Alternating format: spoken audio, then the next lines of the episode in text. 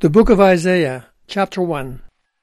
The vision of Isaiah the son of Amos, which he beheld concerning Judea and Jerusalem during the reigns of Uzziah, Jotham, Ahaz, and Hezekiah, kings of Judah. Four kings, and there is another one that's not mentioned. That is the son of Hezekiah, King Manasseh, who was the most wicked king of Israel that ever lived. And because of the sins of Manasseh, Judea and the people of Judah were exiled and taken captive and destroyed by the Babylonians. From Manasseh on, it was kind of a point of no return because the iniquity of the people of Israel had become so gross that was the turning point in Judea's history. And probably because of that, Manasseh's name is not mentioned. Isaiah's ministry seemed to have been mostly documented to be from the year of King Uzziah's death which was in 742 BC. And that is discussed chronologically in chapter 6. Chronologically, chapter 6 is the first chapter of the book of Isaiah. Chapter 1 is the preface, which is not uh, actually the first chapter chronologically. This chapter dates chronologically, chapter 1 does, from 701 BC, some 41 years later, when the Assyrians were coming into the promised land, had already gone into the northern kingdom and uh, were threatening Judea. So, five kings, really. In the Ascension of Isaiah, an apocryphal manuscript, the Ascension of Isaiah, it's called, it's discussed how Isaiah was sawn in half uh, at the direction of King Manasseh. And there was a false prophet, Beliar, who accused Isaiah of various things. Then Isaiah fled from Jerusalem to Bethlehem and lived there for a time. And when they started harassing him there, he fled into the sticks, into the wilderness of the Negev, apparently. And there they caught up with him, and they caught him finally and sawed him in half. And probably he is the one that Paul mentions, where they stoned the prophets and put them to death and sawed them in half and things like that. And no doubt that's where that tradition came from. And that's discussed in the Ascension of Isaiah. And that, that the Ascension of Isaiah, to me, is, is a valid and, and true book for the most part, if not all of it. Because it has many things in it that are not particularly Jewish and not particularly Christian. Hear, O heavens, verse 2 Give heed, O earth, the Lord has spoken. The heavens and the earth are called upon, first of all, because they were witnesses to the Sinai covenant that Moses made with Israel that God made with Israel through the agency of Moses. And the heavens were called, and the earth were called upon to witness that Israel had become the people of God and he had become uh, their God and they were his people. Now, the heavens and the earth, of course, are not just the physical heavens and earth, but those inhabitants of heaven and those inhabitants of earth who are to witness. When God made the covenant with Israel, Moses said, uh, that this covenant was made both with those who were present and those who were not present. And which alludes to the idea that there were others yet to come to earth of the house of Israel who would also be party to this covenant in their mortality. And of course, then there were those who had already gone beyond, such as Abraham, Isaac, and Jacob, who were also witnesses of that covenant made with their descendants. Hear, O heavens, give heed, O earth, the Lord has spoken. When the Lord speaks, it's kind of by way of decree or at a time of necessitating some kind of intervention or um, taking stock of things. Things go along for a time and then they get either better or they get worse, and at either juncture, the Lord speaks and pronounces something, uh, either by way of judgment, condemning Israel or um, by way of um, pronouncing blessings or a higher calling or something along those lines. But it's something official and formal. I have reared sons, brought them up, but they have revolted against me. Sons is a technical term in ancient Near Eastern covenant terminology, which means vassals, or those who have a servant or sonship or vassalship with the emperor king, suzerain besides meaning literally his children, Hebrew banim also means children, can be male or female in that sense. Besides that literal interpretation, it, therefore it has this kind of covenant connotation. That it means that, that these are people who have a covenant relationship with God. And that is, of course, the people of Israel and people within Israel, individuals. Brought them up or elevated them in another sense. It's like you'd raise a child physically, so you also elevate them to a special calling or special duties or privileges, but they have revolted against me. Like rebellious sons, like teenagers or other rebellious children. Uh, so these act. Now, in the ancient Near East, when an emperor had a covenant relationship with his vassal kings, who ruled over various city states in his empire, sometimes a vassal king or a number of them would rebel, would revolt against the suzerain or the emperor. That is kind of hinted at here. So it has this dual connotation of literal children and also covenant vassals.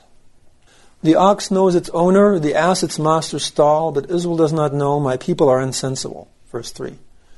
The ox is a clean animal, it's kosher, uh, because it divides the hoof and chews the cud. The ass is not. The ass is an unclean animal. And all the way through, you will find this imagery in Isaiah of the clean and the unclean. And in a latter day context, that's very telling because the Lord has a covenant relationship with his people Israel. But into that covenant are also brought the Gentiles, or those Gentiles who wish to covenant with the Lord also become his covenant people. And they are represented by the ass. And the ox are represented by represent the natural lineages. So the, the ox the natural lineages and the ass the mingled lineages of Israel, or the, those who come of the Gentiles. And that's common all the way through the Hebrew prophets. The clean animals represent the natural lineages, and the unclean represent the Gentiles, or the, the mingled lineages of Israel. The ox knows its owner. To know is another technical term that we get from ancient or Eastern covenant language. Uh, it is a covenant term even in way back in, in, the sense that Adam knew his wife Eve and she conceived and bore a son. They have a covenant relationship between them. To know someone expresses that covenant relationship. Like how does the uh, how can you serve someone whom you don't know? You know them when you've covenanted with them and reached an agreement with them. But Israel does not know. In other words, Israel has broken the covenant. Israel has become alienated from God and has rejected her suzerain or, or emperor, who's the Lord, her king, and she doesn't know him anymore. She's gone her own way. She's forgotten about her relationship with him. My people are insensible. In Hebrew, lo yitbonen, it means become undiscerning, dense, not astute, kind of dull, and it's in parallel with to know, or not to know. And so it kind of, uh, kind of underscores the disintegration of the relationship and the accompanying ignorance that ensues, both as to things spiritual and, and then manifesting itself even in other areas of life. Reminds me of what Paul said the things of God knows no man but those who are endowed with the Spirit of God. So if you don't have the Spirit of God, you don't discern spiritual things. Alas, a nation astray. So it is the whole nation. It, it's en masse apostasy. A nation astray, a people weighed down by sin, which uh, parallels sin with going astray going astray from the Lord. The offspring of wrongdoers, perverse children, here it's becoming generational already. It's not just all happening in one generation. It's happening over several generations. But it is it's kind of a, a national or a group phenomenon. Everybody's involved, except a few individuals. People weighed down by sin, their sins the offspring of wrongdoers, perverse children. Notice the gradual alienation and rebellion and apostasy of the people. First of all, they kind of revolt a little bit. then they begin to be ignorant about the things of God. Then they are astray. Before they know it, they're already out in left field. Then sins begin to weigh them down. In other they're becoming abundant and burdening them. Then they actually go out and do wrong, wrongdoers. Then they become perverse, which is another step. Each uh, step is, is a, adds a new dimension in the degree of apostasy. Finally, they have forsaken the Lord. They have spurned the Holy One of Israel. They have lapsed into apostasy. Then it's outright forsaking of the Lord. It's no longer just dabbling or just a little bit alienated.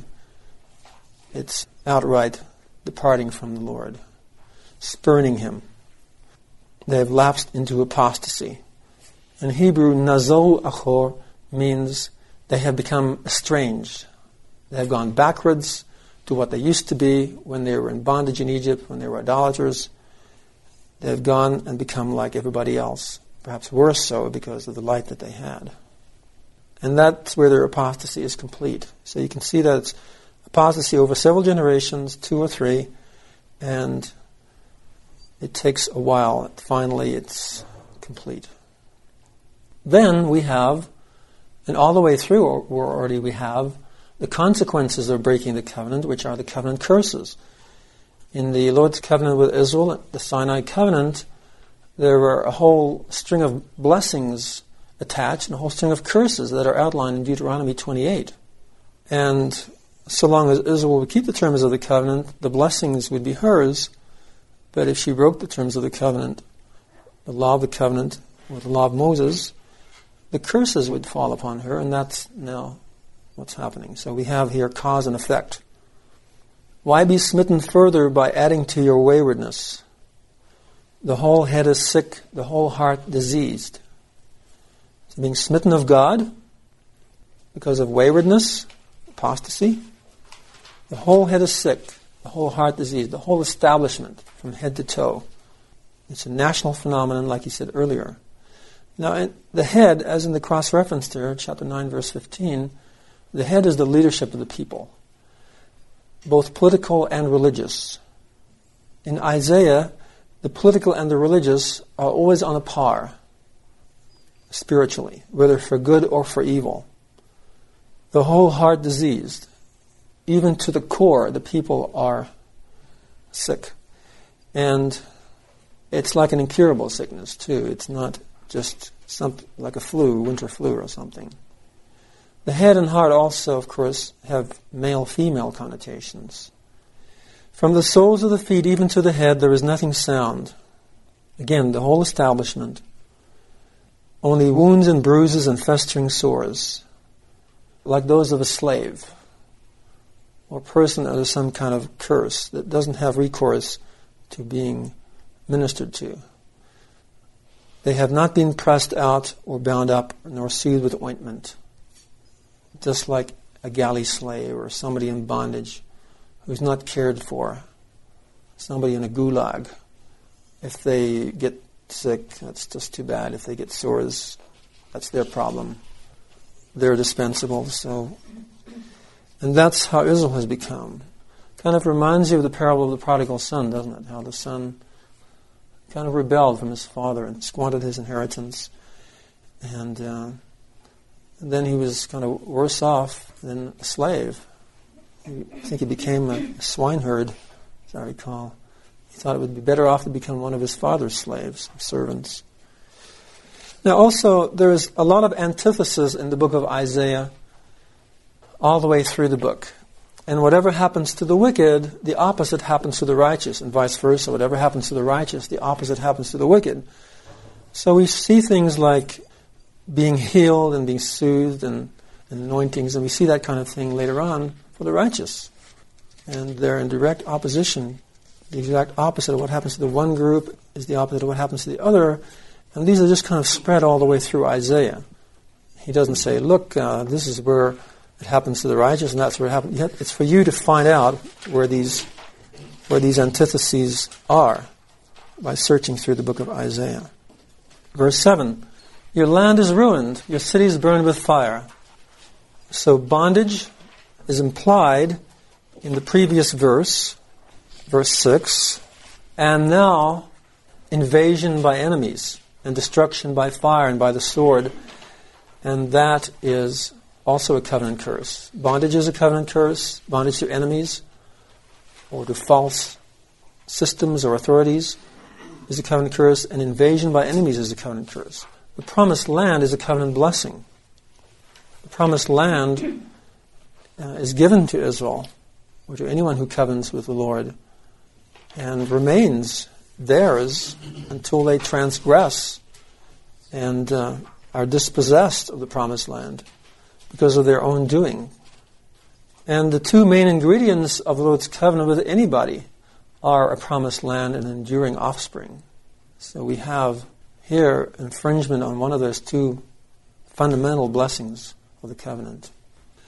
Here it's talking about the land. Your land is ruined, your city is burned with fire.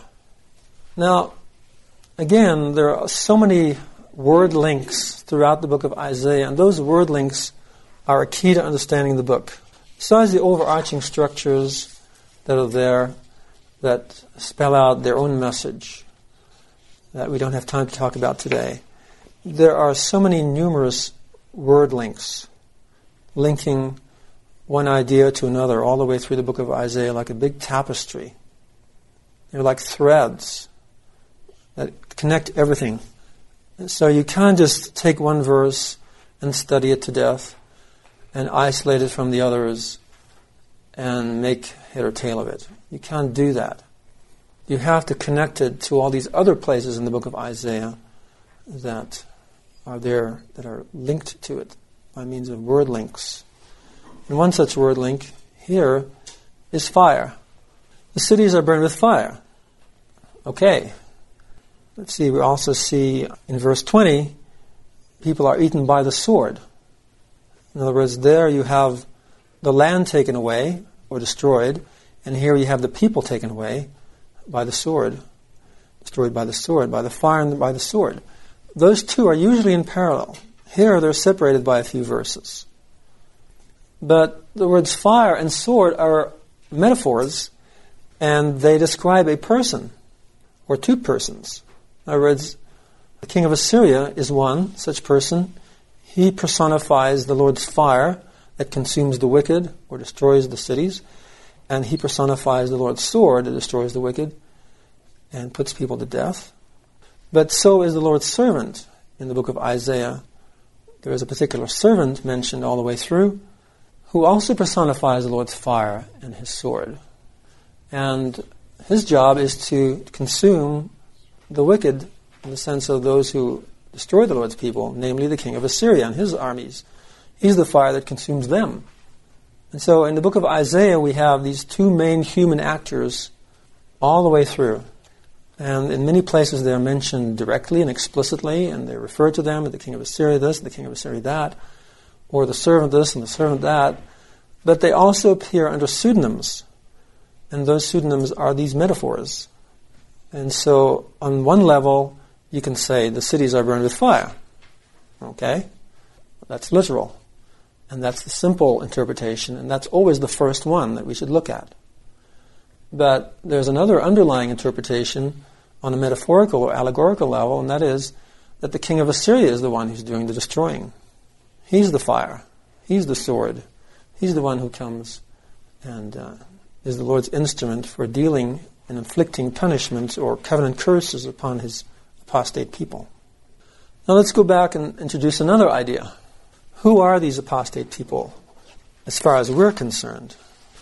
In ancient Israel, it's clear. If you read this as a historical account of things that happened in Isaiah's time, there was an ancient king of Assyria who came in, and we see that under the terms of the covenant, so long as Israel maintained and kept the terms of the covenant, she would be the head of the nations, and other nations would have no power over her.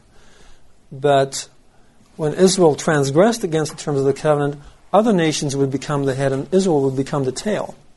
And in my book that I did for R.K. Harrison, a book in honor of a professor that I studied under called Israel's Apostasy and Restoration, it's a book of about 21 essays and chapters.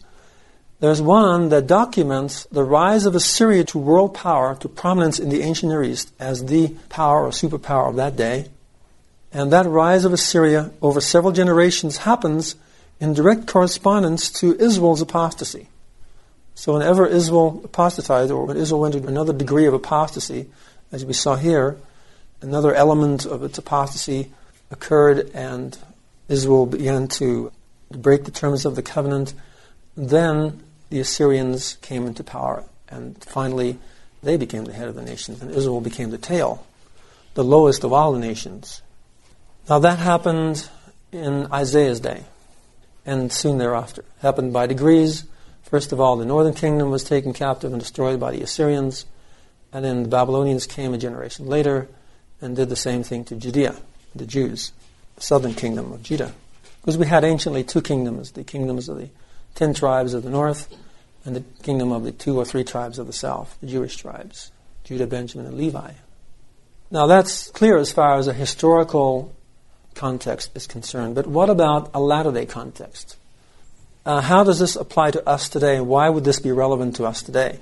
Because most books on Isaiah take this as something that happened in their day, and they kind of keep it safe at arm's length, and it doesn't apply to us, so we don't need to worry about it because we're this is not us. Uh, we're good, aren't we? We, the people of God. So those bad Jews and everybody else that did these things, they deserve that, and too bad for them. And we're okay. And that's kind of a mentality that people have today, and so they don't apply everything that Isaiah spoke to themselves. So who's it talking about? Well, one of the things that uh, my introductory classes discuss is that Isaiah can be read on two distinct levels. And the structures in the book of Isaiah establish a latter day context for the entire book, as well as for an ancient context for the entire book, or for most of the book. So that, like the Jews say, these prophecies of Isaiah and other Hebrew prophets apply back then, but they also apply to our day.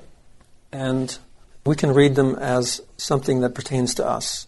When we do that, when we take the whole book of Isaiah according to these apocalyptic structures that are in the book of Isaiah, and apply it to ourselves, then we have to ask, well, who is the Israel then spoken of that is apostatizing and incurring all of these judgments?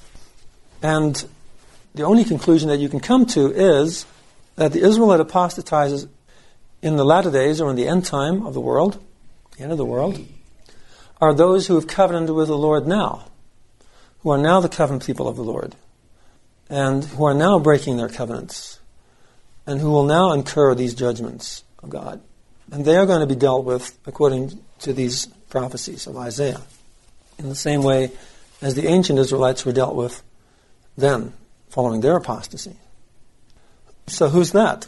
Well, if we claim to be Israel and the covenant people of the Lord, then it's us. Then there are those among us who are going through these kind of motions, or will go through these kind of motions. And we don't need to look any further afield and point the finger at anybody else.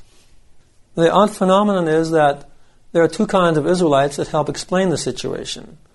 Anciently, there was the natural lineages of Israel, and they apostatized and they were exiled and they incurred these judgments of God back in history. And as a result of their exile and dispersion and scattering, many Gentiles or Gentile nations were infused with the blood of Israel. There came into being the mingled lineages of Israel. And there are also those, however, that maintain their ethnic integrity, such as the Jews, there are peoples of the earth of the house of Israel who've maintained their ethnic integrity as Israelites. And anciently, when those ethnic lineages, like the Jews, rejected the gospel, rejected Christ, apostatized, then the covenant with Israel, or the gospel, which is part of the covenant with Israel, is a covenant blessing and covenant heritage, and it was actually part of the um, Lord's relationship with his people manifested on a higher level than the law of Moses, but it was part of the same milieu. Those who rejected that cut themselves off, and then those blessings, those privileges of that covenant could go to the mingled lineages of Israel among the Gentiles. Because by the time the Jews rejected Christ, the scattering of Israel among the Gentiles had already been in place for some centuries. And there were Jews who had maintained their ethnic integrity, and there were Jews or Israelites who had lost their identity, who had become known as Gentiles. They had assimilated into the Gentiles. But because of that mingling of the lineages, the gospel or the blessings or privileges of the Lord's covenant with Israel could go to the Gentiles by right of lineage, whereas that could not have happened before. So, in a sense, we see that God is using and orchestrates, as it were, the scattering and exile of Israel, the dispersion of Israel, for the good of the world, for the good of the Gentiles, who could then have claim upon being Israel, have claim upon God, and come into his covenant with him. So when the ethnic lineages reject the gospel, it can go by right of lineage to the mingled lineages of Israel. However, in the end time of the world, the end of the world, that situation is reversed. Uh, those mingled lineages who have been given the gospel in the end time reject it, break their covenants with God, and then the gospel and its privileges go back to the ethnic lineages the Jews, the ten tribes. And that's where that expression, the first will be last and the last will be first, comes from. It only happens under those terms. It doesn't happen any other way.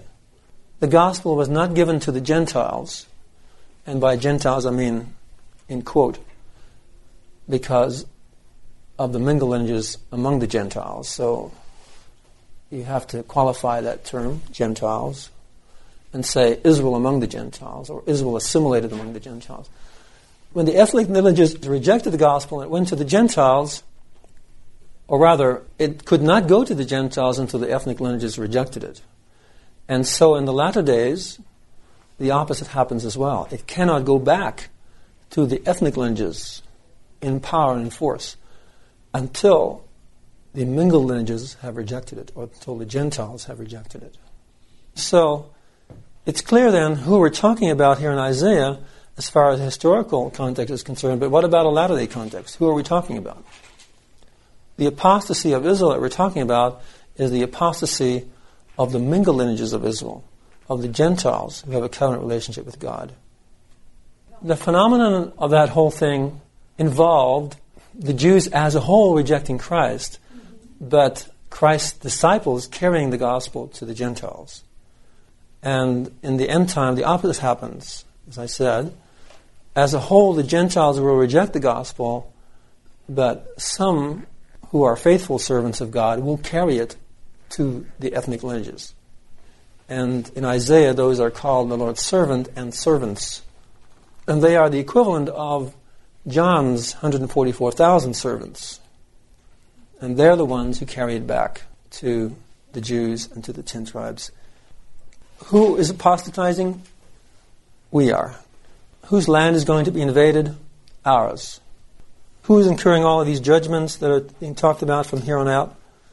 We will. There are no other candidates. All those who, in any way at all today, have some kind of covenant with God, with the Lord, God of Israel. That includes anybody who claims to be a Christian or a follower of Jesus Christ. Your native soil is devoured by aliens in your presence. Again, that word aliens is a linking word to the Assyrians in the book of Isaiah. They are the aliens that come in. And they are an alliance of nations led by the king of Assyria who actually conquer the entire world. And the only place they're not able to conquer totally is Zion. And that's what we see here in the next verse. And all the way through Isaiah, you'll find those aliens, those foreigners, is a reference to the Assyrians. Laid waste at its takeover by foreigners. And they're very destructive, as they were anciently.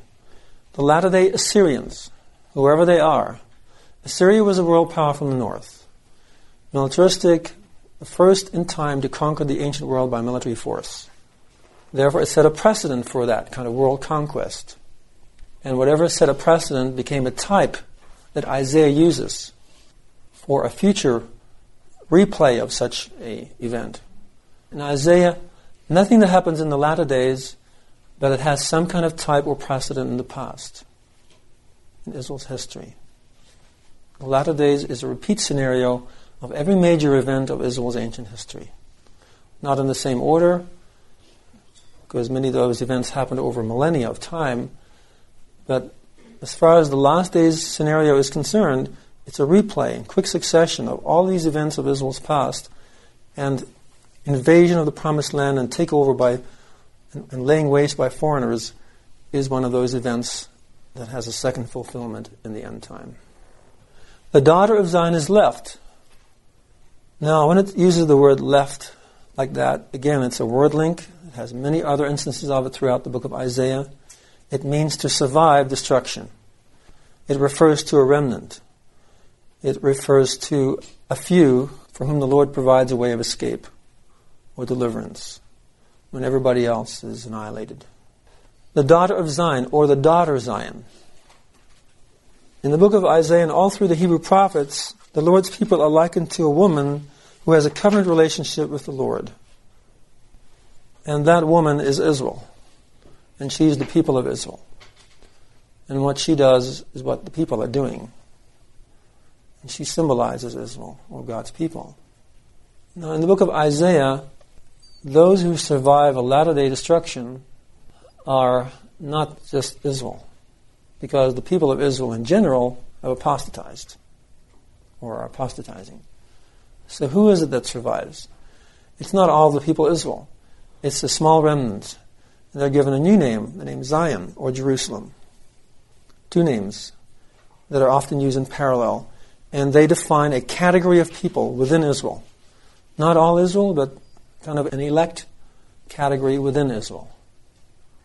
So whenever it uses the term Zion or Jerusalem, you're talking about an elect group, not everybody. And they're on a higher level than people in general. And in our opening seminars, we discussed how there are different steps on a spiritual ladder, and Zion and Jerusalem is a higher degree than Jacob or Israel. The daughter of Zion is left or survives like a remnant, like a shelter in a vineyard, a hut in a melon field. The shelter and the hut are in parallel. The vineyard and the melon field are in parallel. The vineyard in chapter 5 is the house of Israel. It's also the world in chapter 27. It's the promised land, in a sense. But the promised land eventually covers in the millennium the whole world. And the word shelter is used all the way through Isaiah. It has many word links to it. All the way through, it implies protection from the storm. And the storm is the day of judgment, a day of universal judgment and punishment of the wicked worldwide, from which only the righteous are delivered. We've got tons of links here already to that scenario, to that end time scenario of the Lord coming to the earth, preceded by the cleansing of the earth, when the wicked are destroyed from the face of the earth, and the righteous are preserved and live on into a millennial time of peace. And the Lord provides a shelter for the righteous in the form of a cloud of glory, signifying His presence. A cloud of glory by day and a fire by night, and it is a shelter and shade from the heat of the storm a secret refuge from the downpour and from rain, as it says in chapter 4, verses 5 and 6, which are cross referenced there in the margin. A hut in a melon field.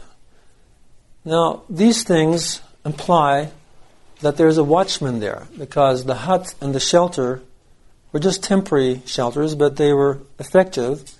They sheltered the watchman from the heat of the sun or from rain, and he kept watch over the field in case anybody came, or wild animals or people came to steal the fruit or the produce.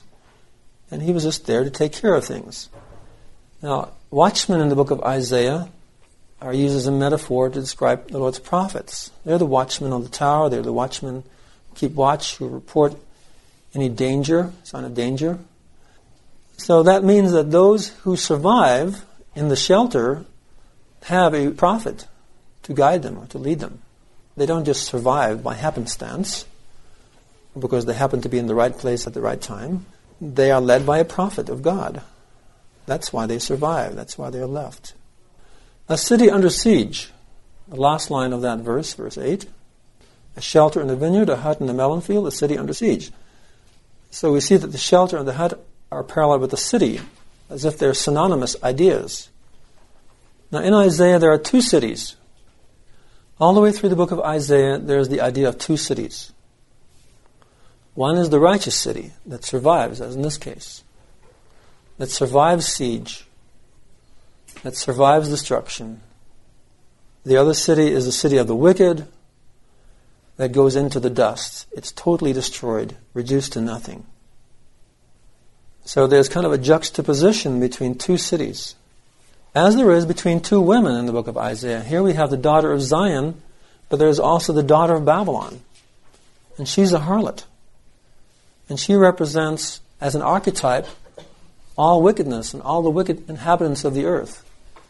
And here, the daughter of Zion is an archetype of the elect, of a select group of the covenant people of the Lord that survives destruction and lives on into the millennial time of peace. Then we also have two covenants in the book of Isaiah the covenant of life and a covenant with death. And the wicked choose the covenant with death, and the righteous or the elect choose the covenant of life or with life.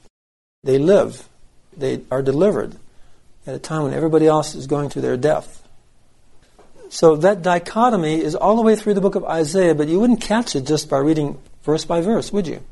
You have to look at these word links. You have to take the word city and follow it all the way through the book of Isaiah as the word shelter and, and Zion and fire and sword and everything else.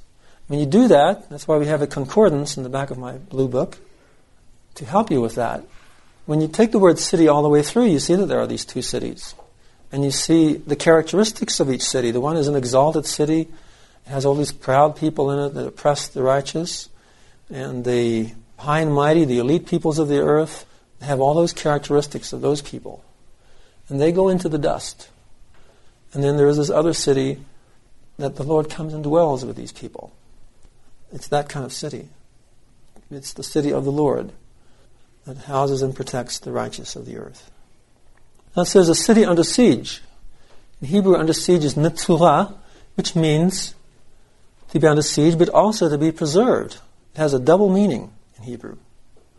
So it's a city under siege, but it's also a city that's preserved, preserved of God, preserved intact. Netzurah.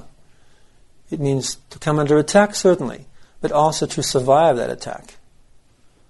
The very fire that destroys the wicked preserves the righteous. The righteous walk through the fire, Isaiah says later on. He says they will walk through the fire. The very fire, the same fire that destroys the wicked. So it's kind of a paradox here. They have to be willing to go under siege. They have to be willing to be tested and tried by the Lord to see if they'll be faithful to Him. When the Assyrians laid siege to Zion or Jerusalem in the days of King Hezekiah, as we'll read about in chapters 36 and 37 and 38, they could have capitulated and gone over to the Assyrians. The Assyrians said, All you have to do is come out to us, and uh, we'll give you a land flowing with milk and honey somewhere else. Yes, you'll be part of our empire. You'll be subject to us. You'll become our slave. They didn't mention that, but that's involved. But all you have to do to spare your lives is to come out and become one of us.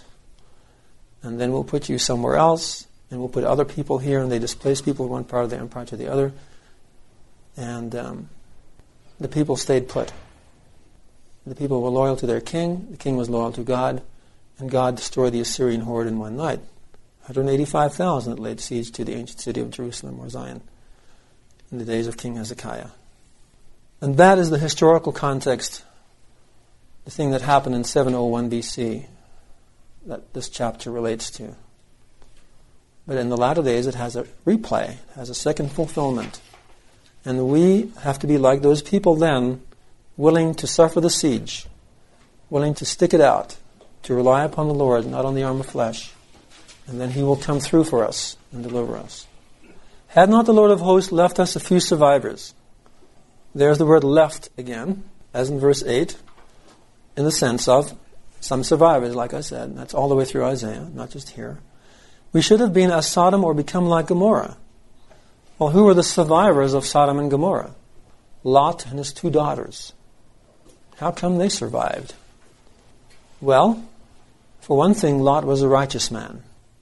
His daughters survived because of Lot, because they went with Lot, therefore they obeyed him.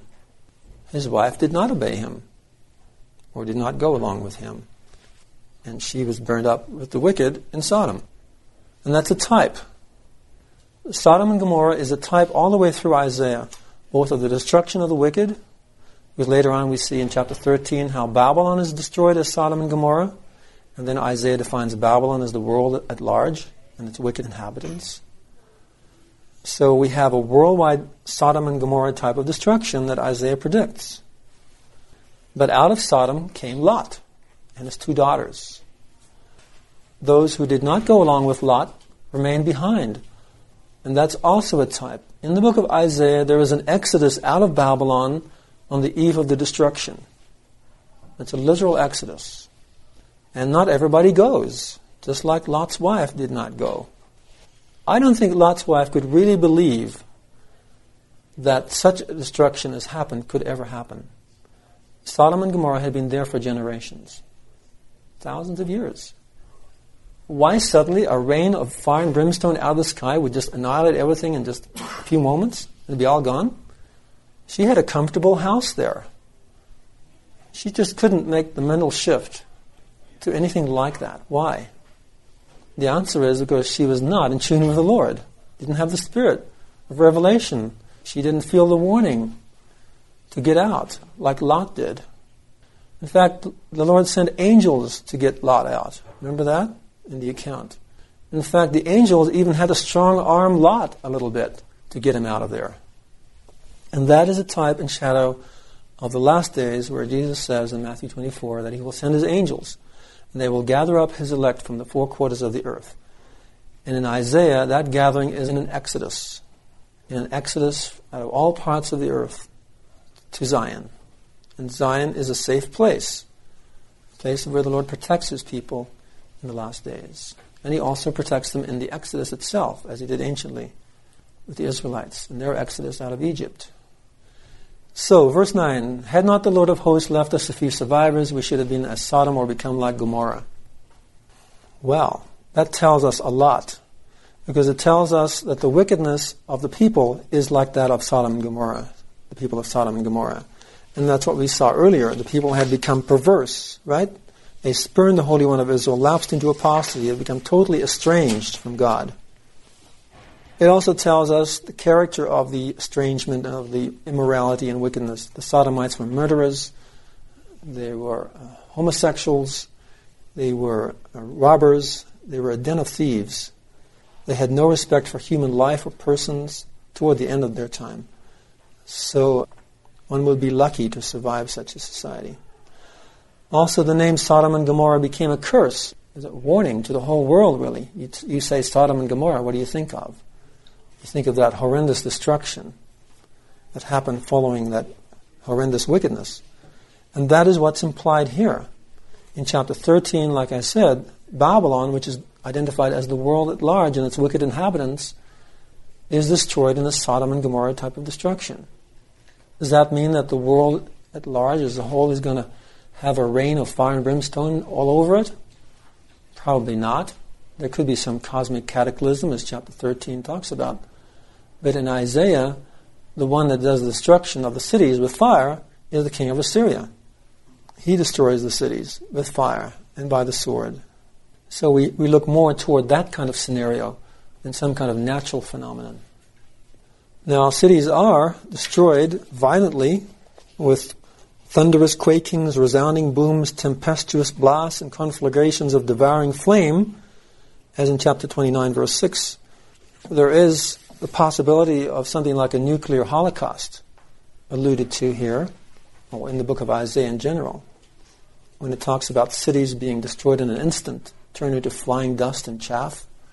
So it could be that this king of Assyria does the burning with fire by destroying a latter day civilization through a nuclear holocaust. That is one possible scenario.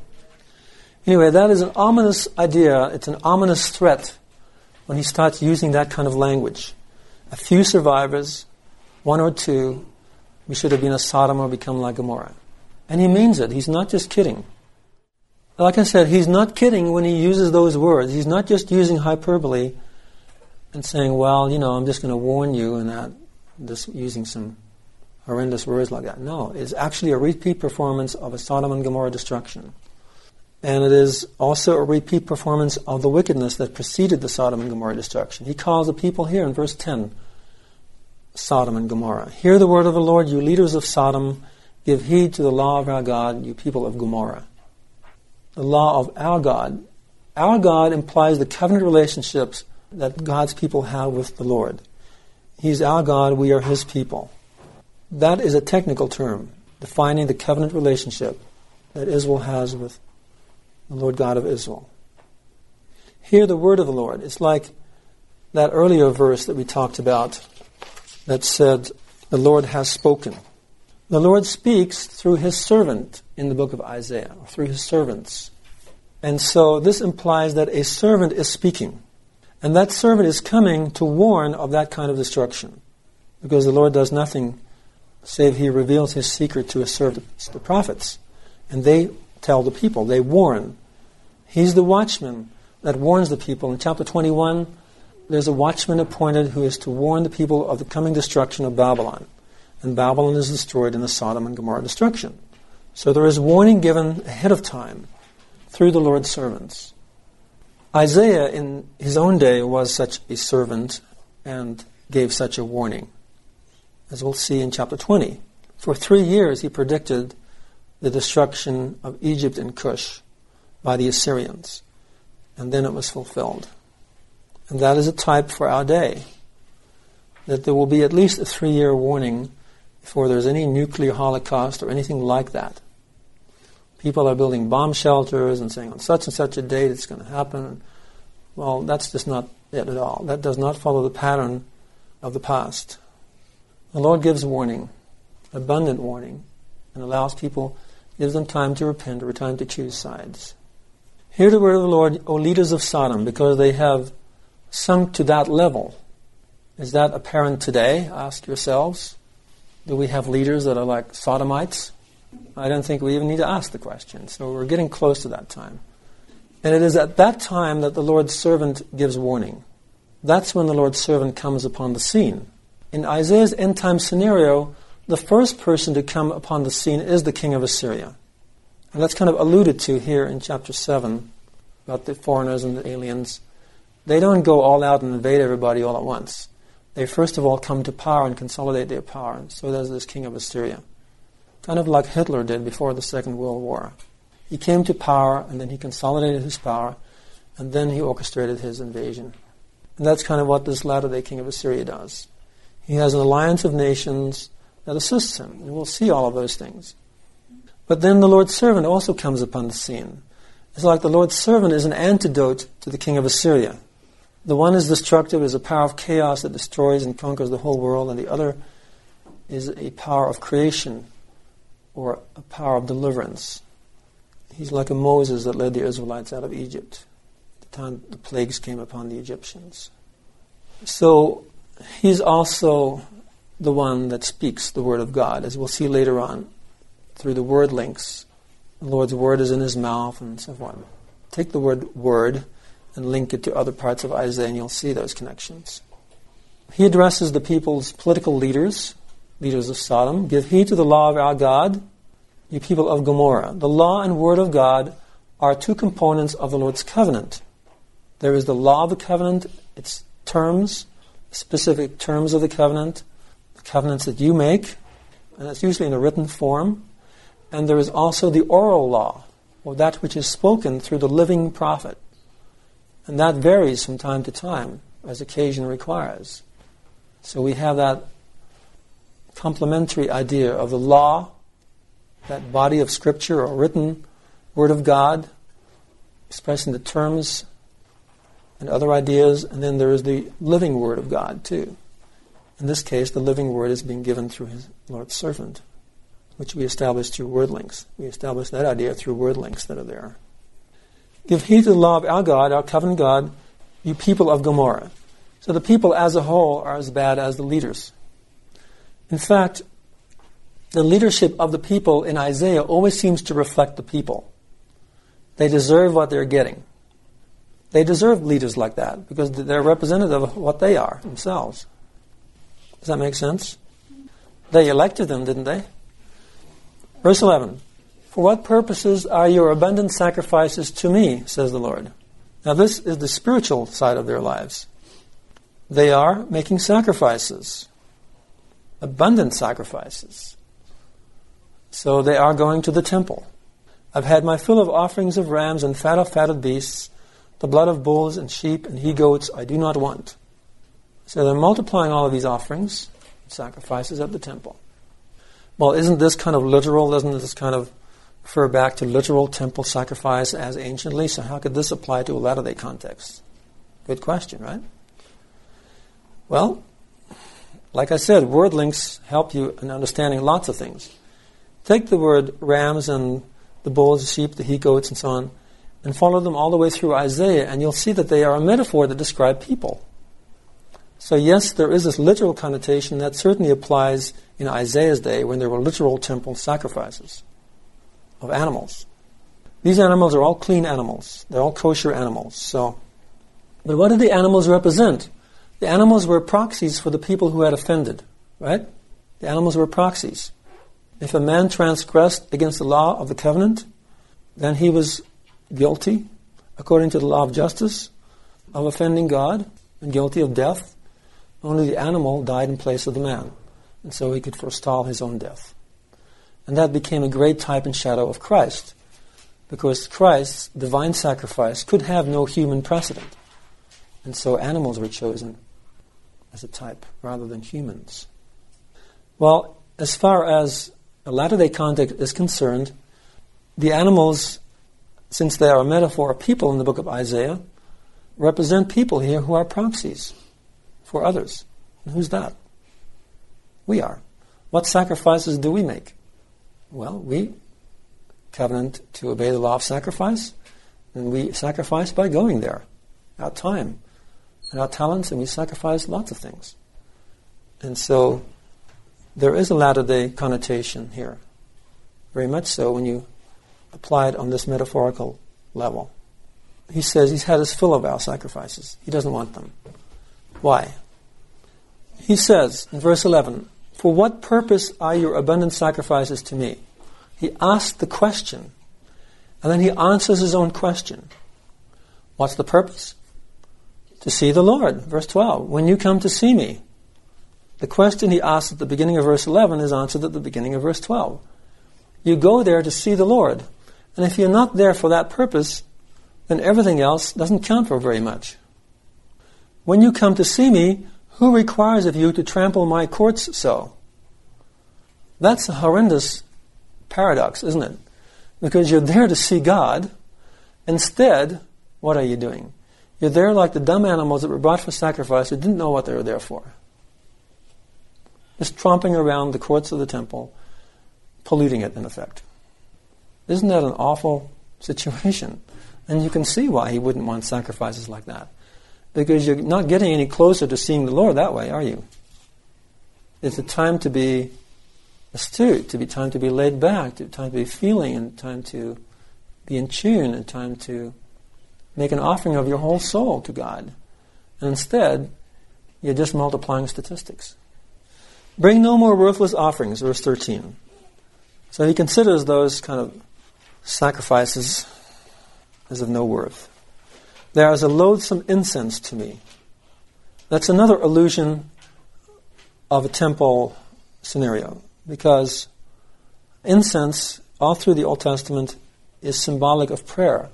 The prayers of the righteous rising like incense up to God's throne.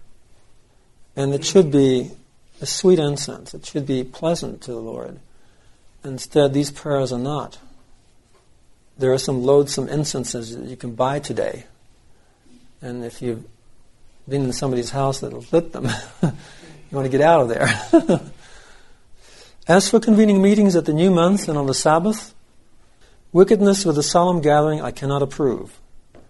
The problem is not that we're going to church or the synagogue or going to the temple or whatever it may be. That's not the problem. The problem is that we're bringing our garbage or baggage with us. Wickedness with a solemn gathering I cannot approve. It's kind of a mockery to God, isn't it? To go to the temple if you're not worthy. And the same with any other solemn or spiritual meeting. Your monthly and regular meetings my soul detests. They have become a burden on me. I'm weary of putting up with them.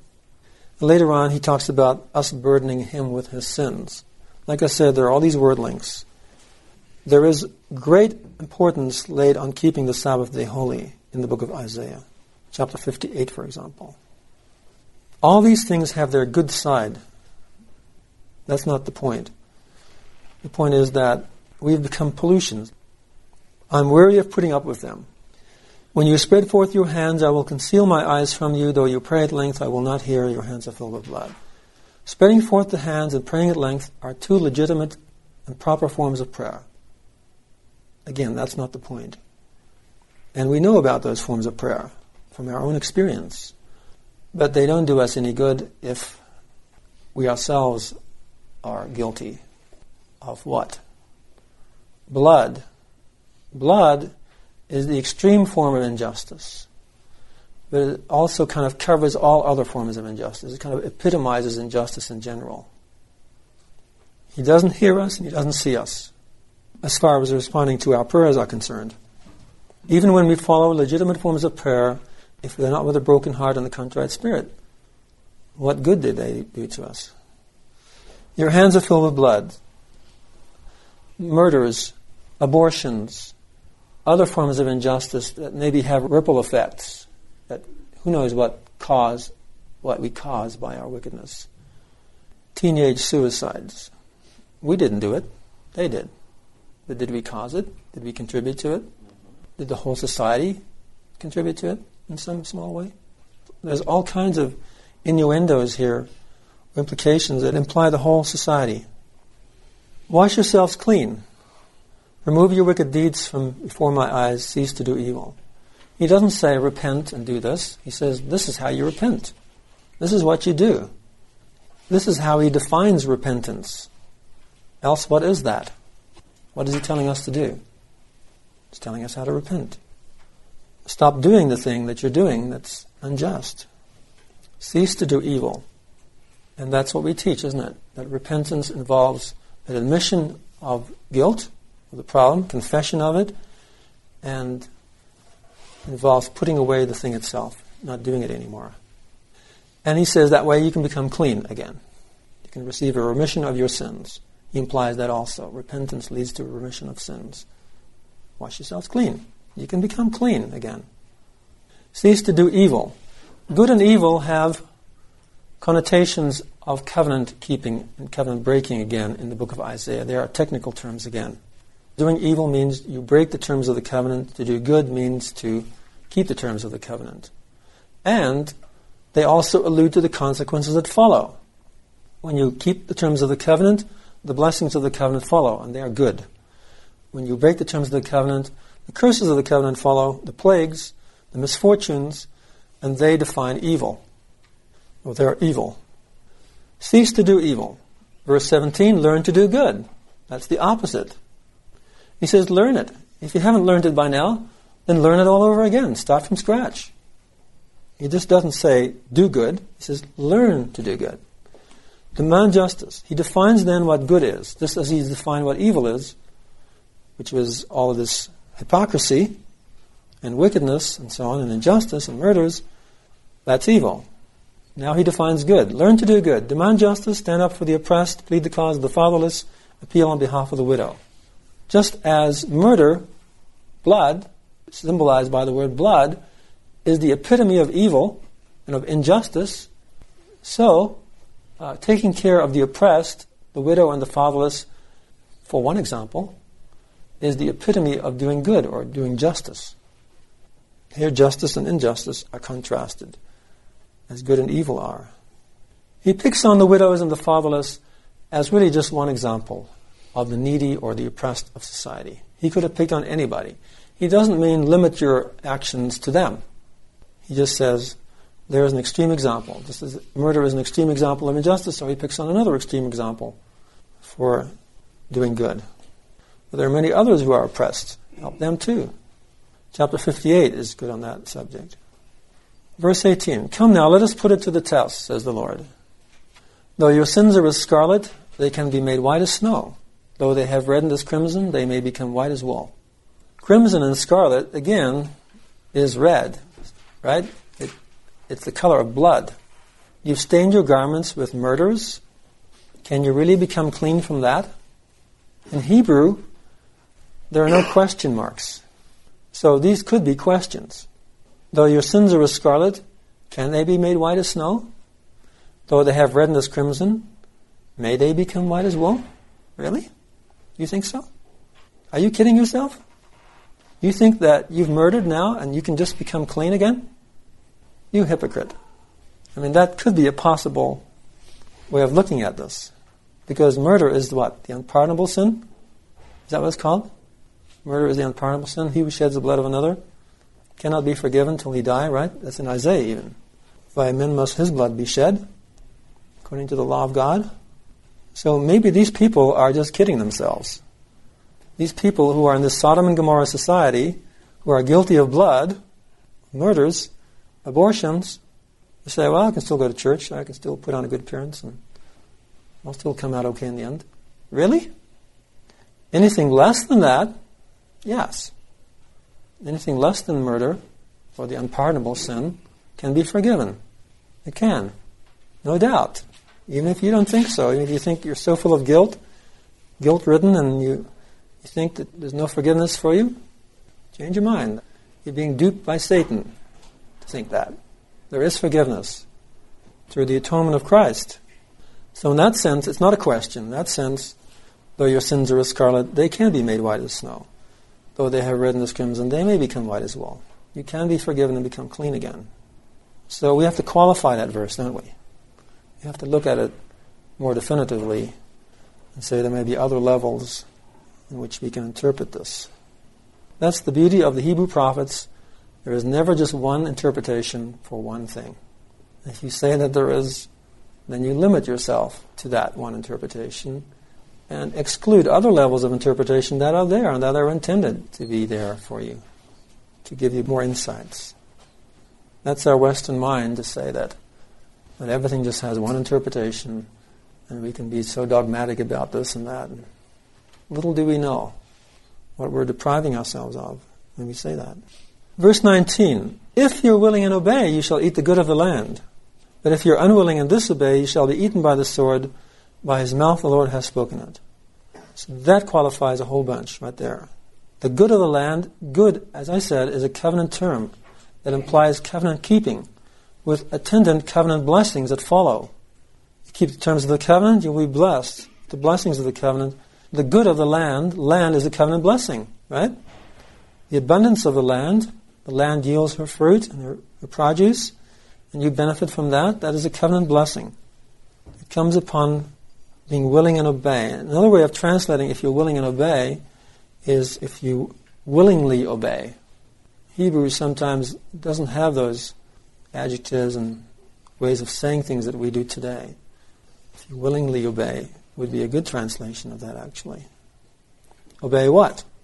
The terms of the covenant. The very things that you've covenanted to do. But if you're unwilling and disobey, you shall be eaten by the sword. That's kind of a, an antithesis there, isn't it? The sword is like the fire in verse 7. It, yes, it is literal destruction by enemies coming in and shooting you or ramming their bayonets through you or whatever scenario, latter day scenario would be the case. But it's also a metaphor. It's a pseudonym of the king of Assyria. He is the Lord's sword.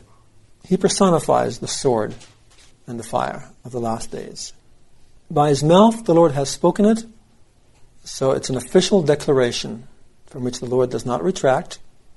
He speaks it at a time of grave warning, as in this case, He's warning of a Sodom and Gomorrah destruction and saying, These are your sins and this is what you can do about it. And you're given a time of probation now. This is the decree that the judge has given. And then he bangs the hammer down on the podium, and that's it. It's over. And that's how this is. He's said his spiel, and now we can do something about it or we can do nothing about it.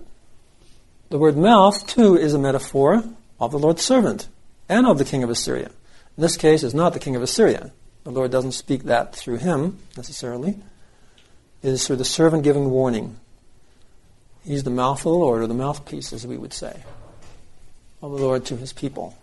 Obviously, considering the next few verses, the people don't do very much about what the Lord has said. They don't heed the warning. Not the people as a whole.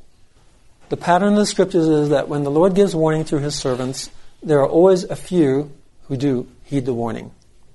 And it is for the sake of those who few who will heed the warning that the warning is given. And they're the ones who survive the destruction, the sword and the fire, like the daughter of Zion left like a shelter in a vineyard, a city under siege. They are the few survivors of Sodom and Gomorrah. Verse 9. But as a whole, the people don't give heed to the warning. In fact, when they're in a state of extreme wickedness, what is their reaction? Hail, fellow, well met, pat on the back. Thank you for the warning. It's just what I needed. no. They harden their hearts all the more, don't they? As we see in chapter 6, when Isaiah gives a warning to the people. They will harden their hearts all the more. And thus they will confirm themselves in their wickedness. And then it becomes like a like bands at chapter 26 the bands become severe, Isaiah says, because you're more confirmed in your wickedness, therefore you're more locked in to your course of action and to the consequences of that action. You actually seal upon yourself your own destruction, your damnation. That's what we have here in verse 21. How the faithful city has become a harlot. How is a lament. That's how the book of Lamentations starts off. How could this have happened? How did we let that happen? Why couldn't it have been wiser? And that's what this is. It's a lament because the prophet foresees the destruction that's coming because the people have not chosen to repent. How the faithful city, a people who were the faithful covenant people of the Lord, they were faithful to him. They were that city. Like I said in Isaiah, there are two cities. There is the faithful city that becomes the harlot, and there were those who were cast off who become a faithful city. There is the, the wife who was cast off, who's taken back. She renews her allegiance to her husband, the Lord. And there is the wife who is the wife, the spouse of the Lord. But now, and she commits adultery and becomes alienated from him and is cast off. Two cities, two women, two covenants, two ideas. And they reflect the status of the two groups of covenant people that we mentioned the ethnic lineages of Israel, the natural branches of the olive tree, or the mingled lineages of Israel, the wild branches that were grafted in. There are always these two groups, two entities. And here we have the other one, the one that is presently the covenant people who become a harlot. She was filled with justice. Righteousness made its abode in her, but now murderers. She was filled with justice. Justice and righteousness are the foundation of all good they're the foundation of all blessings. Justice and righteousness are part of the covenant relationship that God's people have with Him. The whole law of the covenant and the Word of God are about justice and righteousness. Their whole substance involves justice and righteousness. You're just in your dealings with your fellow man. You're righteous in the sense that you serve God, again, by serving your fellow man or woman. What does the servant do when he comes along? His job is to establish justice and righteousness.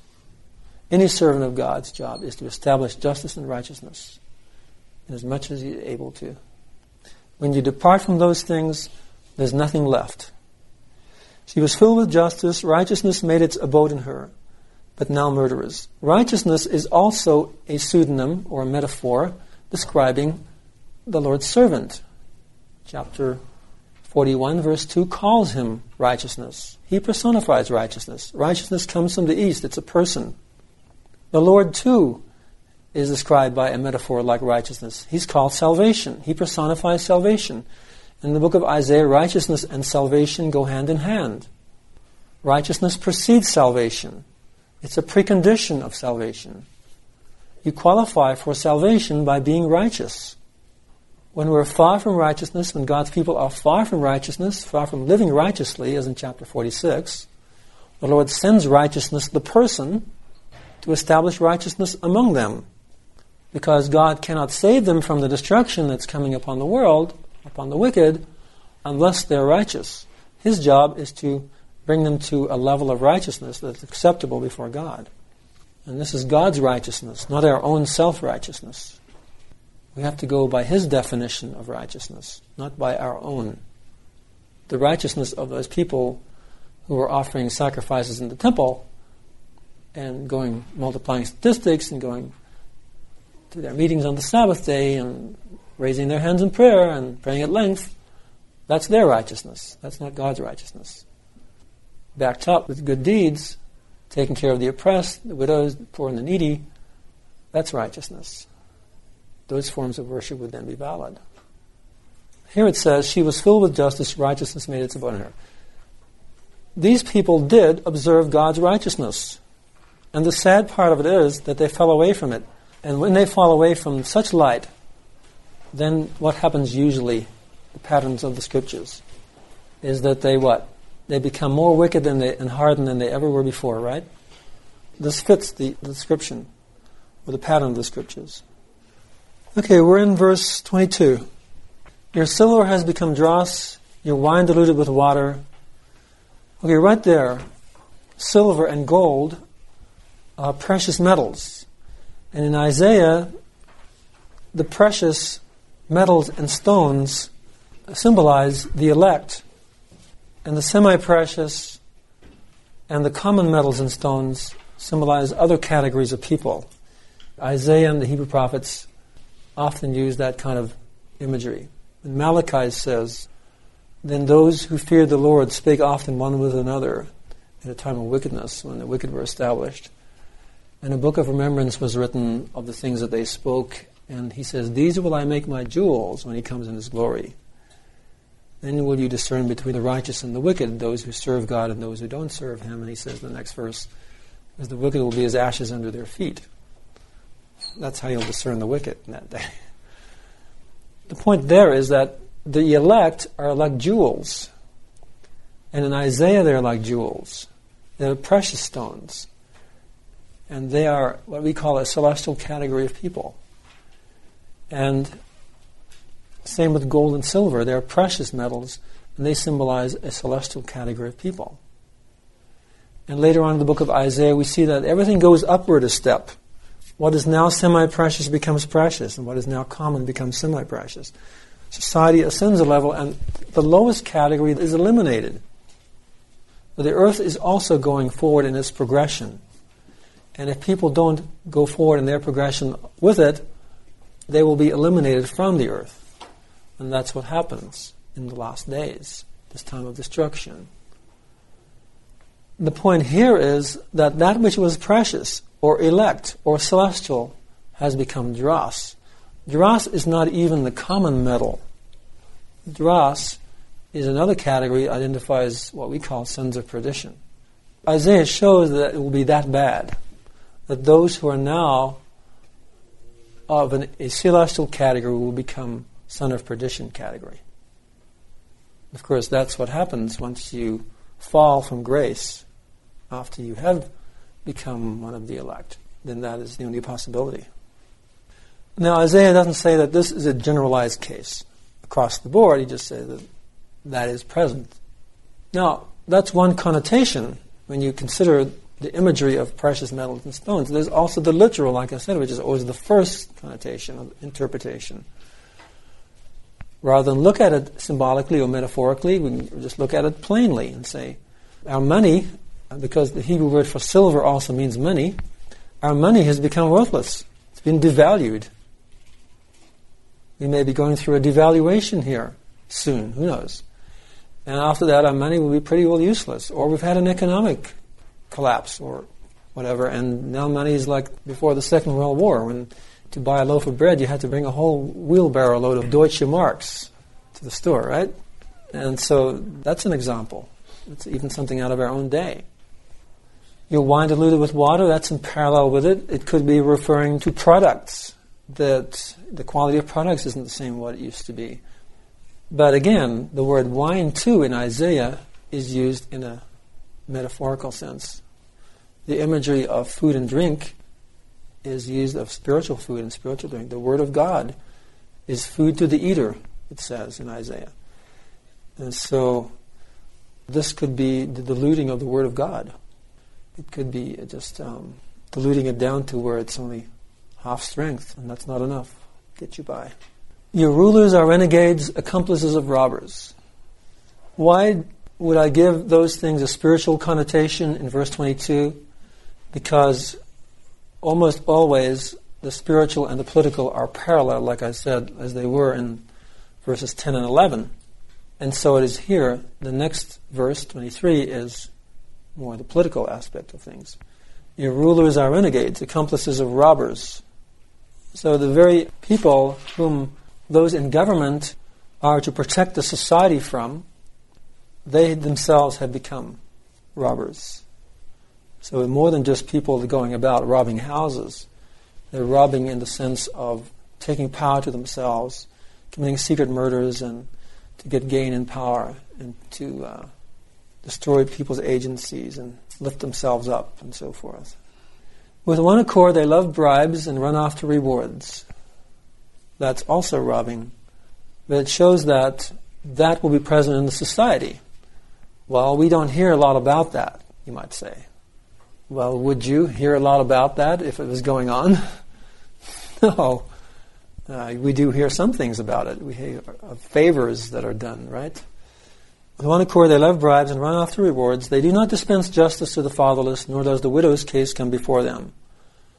Now, it's the opposite of what verse 17 says. Whereas the fatherless and widows represent the needy elements of society, the very people whom they should be most ministering to, these people turn their backs on them, as it were. Therefore, the Lord, the Lord of hosts, the valiant one of Israel, declares whenever you see something like that, you know that he means business. He doesn't bring all of his titles to bear like that, unless he's speaking in a very serious vein.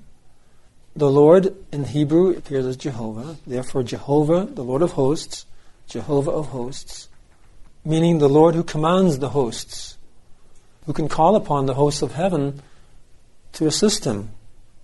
And when he intervenes upon the earth, he does use them. He has whole armies of angels at his disposal. The valiant one of Israel. That term is like the Holy One of Israel. Both of those ideas appear throughout the book of Isaiah. The Holy One of Israel is a title that appears more frequently, but the Valiant One of Israel is used often to describe the Lord as well. Both of those terms, holy or valiant one, are used in an exemplary sense in Isaiah. He's valiant and he's holy, and so should we be valiant and holy. He's a model for us to follow. We should emulate him in those divine attributes. The elect are the valiant servants of the Lord. They're not just any old servants the elect are like him in that they're valiant. The elect also are called the holy ones in the book of Isaiah. They emulate his divine attribute of holiness. Woe to them! Woe is the official pronunciation of a covenant curse. So it's not just the people are following evil, they're breaking the covenant, and now the curses of the covenant are creeping up on them. Yes, that does happen. But here the Lord is pronouncing a curse upon them. He's damning them, as it were. How does he do that? Well, through his servants, the prophets, he does it, who are his mouth or mouthpiece to them. Woe to them! I will relieve me of my adversaries, avenge me of my enemies. He's going to dispose himself of these people. Who are they? Somebody from the outside? No, they're his own people They're rulers and their leaders, both spiritual and political. He's going to relieve himself of them. He calls them his enemies and his adversaries, because they have made themselves so. Verse 25 I will restore my hand over you and smelt away your dross as in a crucible and remove all your alloy. I will restore your judges as at the first and your counselors as in the beginning. There we have two instances of the word restore in parallel. I will restore, I will restore. So, in response to that situation of corruption and wickedness among the leadership and among the people in general, he's going to do some restoring. What is he going to restore? His hand. What's that? The hand in the book of Isaiah is another one of those metaphors or pseudonyms that identifies the Lord's servant or the king of Assyria. In this case, it's not the king of Assyria because it's a friendly situation. So it has to be the Lord's servant. Who is the Lord's right hand? We would say a right hand man. But in the book of Isaiah, he personifies the hand of the Lord, as well as a lot of other things. As the king of Assyria personifies the left hand of the Lord, or the hand with which the Lord smites his people to punish them. The Lord's servant is the Lord's right hand that delivers his righteous people from destruction. So the restoring of the Lord's hand over them, over his people, means that he raises up the Lord's servant to them, like he would raise up Moses to the Israelites. And what is he going to do? What will be the result of his ministerial mission? To smelt away the dross, as in a crucible. Now, the dross are the apostates again, in a particular sense, sons of perdition. Those who are not even a common metal, they're the silver that turned to dross that we saw in verse 22.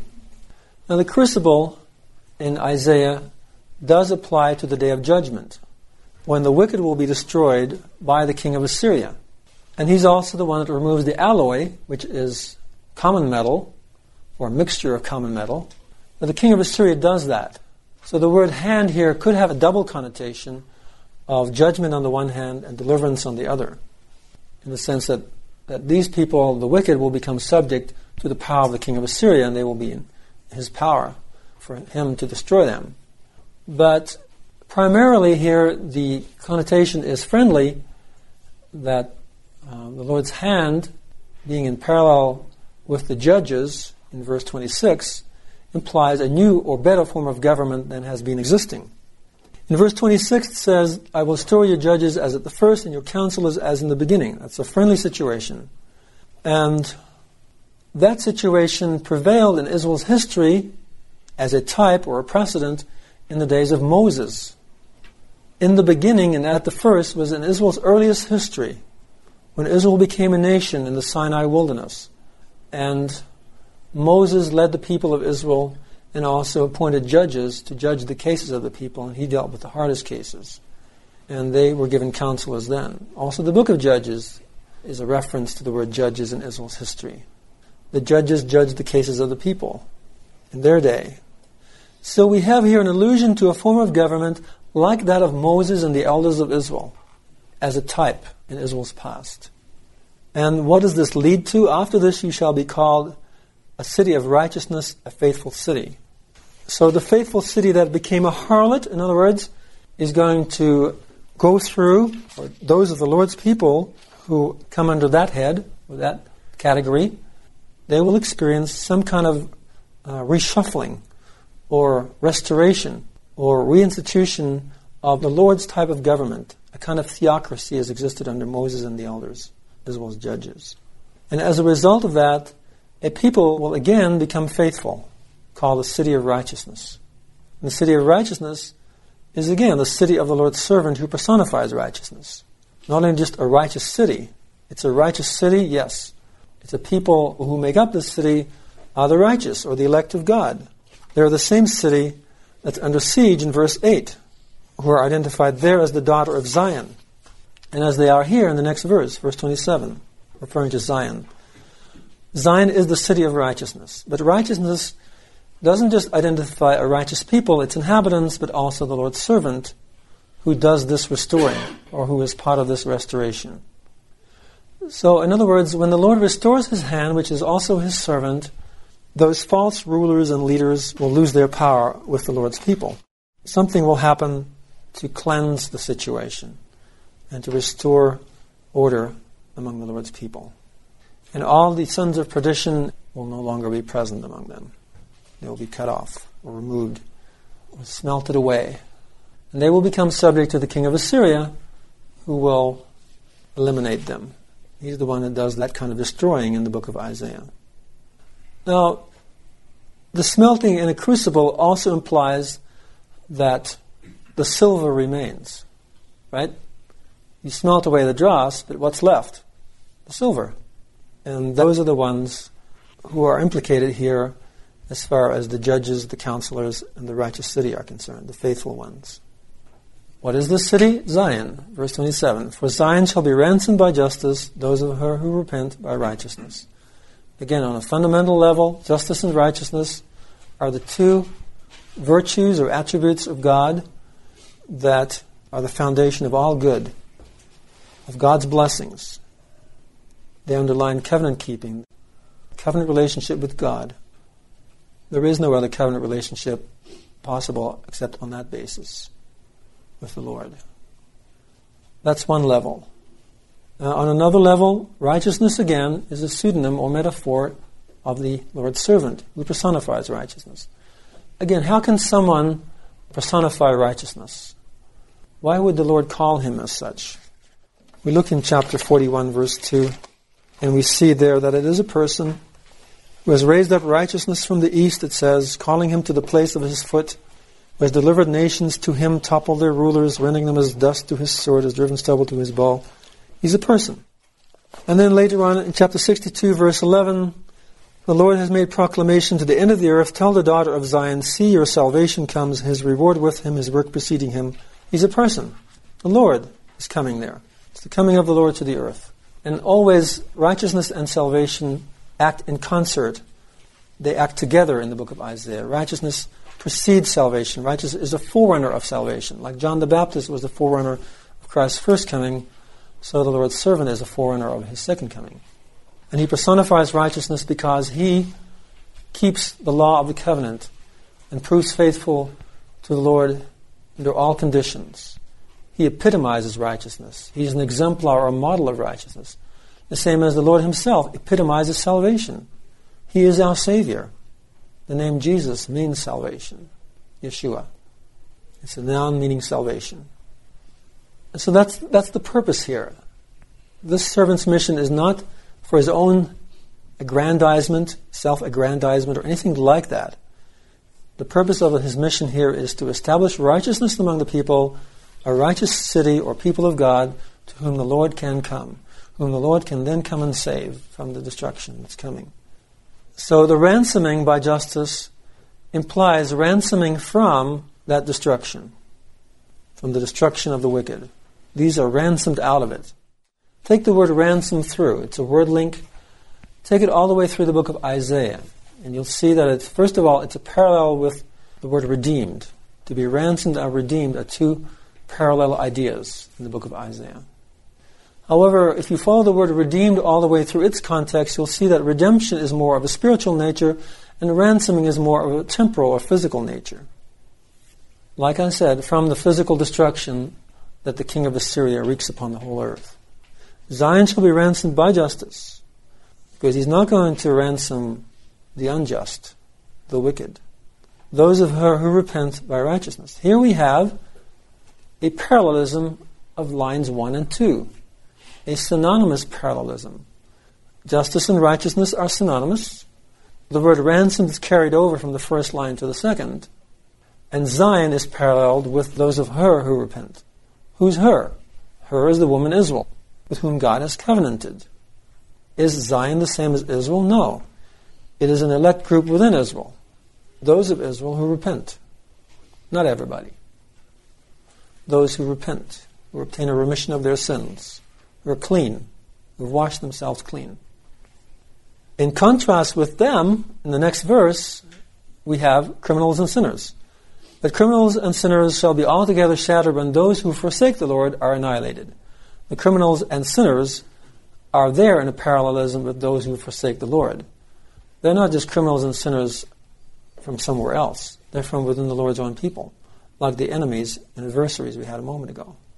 If they are harassing his people and not ministering justice to the fatherless and widows, are they his friends or his enemies? Obviously, his enemies. Same here. When you forsake the Lord, what's left for you? Where do you go? Well, you go into a state of wickedness, right? And what do you end up as? A criminal and a sinner, right? That's your, that kind of defines what you are when you forsake the Lord. Well, these will be shattered and annihilated. They'll be eliminated. In a nice way? No. To be shattered doesn't sound very friendly, does it? In the book of Isaiah, what happens to these people? What happens to the wicked city? It goes into the dust. And dust is a chaos motif. It means it goes back to its elemental state, to becoming a non-entity. They're actually physically annihilated. Just like Malachi said also. Then you will discern between the righteous and the wicked, and the wicked will be as dust under your feet. Verse 29 And you will be ashamed of the oaks you cherished, and blush for the parks you were fond of. Now, the oaks and the parks here are in parallel. And that was a form of worship in ancient Israel. It was an idolatrous form of worship, where people were out in nature and they were doing orgiastic types of things out there. And later on in the book of Isaiah, we see also that, that they're cultists and they're offering human sacrifices and other things like that. However, here he's not getting into that quite yet. Here he's more alluding to the beginnings of those kinds of things. The words cherish and fond of give you a clue. In Hebrew, those words have the connotation of fawning adulation. The Hebrew word actually is hot. You're hot. You're in heat after these kind of things. It implies a perversion. And the next verse gives us a better clue, the next two verses, of what this is all about. Yes, it is a kind of nature worship, as people did anciently in the Baal cult, but also we see that they're idolizing people in society. You shall become like an oak whose leaves wither, as a garden that has no water. In Hebrew, the word for oak, El, also means a mighty one. In fact, it's the same word for God, El. We say Elohim to identify God, but the word El is also a God, and it can also have the connotation of just a mighty person. And the oaks in general in the book of Isaiah are a metaphor describing the mighty oaks of society, the elite peoples of the earth. We have the cedars, the high and mighty cedars, and the oaks that are hewn down by the king of Assyria. And they represent people in society, the lofty people, people of power, wealth, position, whom people idolize. They're fawning over these people, according to these verbs. So, on a metaphorical level, it goes beyond just nature worship, it goes into idolatry or human idolatry, idolatry of uh, idolizing people in society. Do we have that problem today? Who do we idolize today? Movie stars and sports heroes and some politicians, wealthy people, the high and mighty of society, the elite. That's what's alluded to here, the way that Isaiah uses this play on words with the word El and Elil. In the other Hebrew prophets, I was going to say, there are idol shepherds, like shepherd meaning a religious leader of a person, and they become idols to people. They do qualify also. The mighty, again, using the word mighty is the same word as the oak in Hebrew, so that it's people we're talking about on one level. The mighty shall be as refuse their works a spark. Refuse is a chaos motif. Right now, these people are high and lifted up, and there are certain people who idolize them. Well, they're going to be as refuse. They're going to be, as we get in chapter 2, that which is now high and lifted up is going to be reduced and abased. Refuse is certainly an image that you wouldn't want to be associated with. Their works a spark. The works of these people are the very thing that ignites the whole conflagration, the whole destruction of the wicked, is their wicked works, and is the works of the mighty of the earth, not just people in general. In a particular sense, it's their works. The whole structure of society is based upon these works of the mighty, and it is a false structure. And we'll see later on how, how Babylon's structure is based upon the manufacture, sale, and promotion of the works of men's hands, of idols. It is a false economic structure and social structure and it's going to be eliminated because we're going to have a new society, a Zion society, take its place. The mighty shall be as refuse, their works as spark, both shall burn up alike, and there shall be none to extinguish. So them and their works at the same time will be burnt up. How will they be burned up? By the fire. What fire? The king of Assyria. Will anyone extinguish the fire? Will anyone come to their rescue? No. He keeps saying that over and over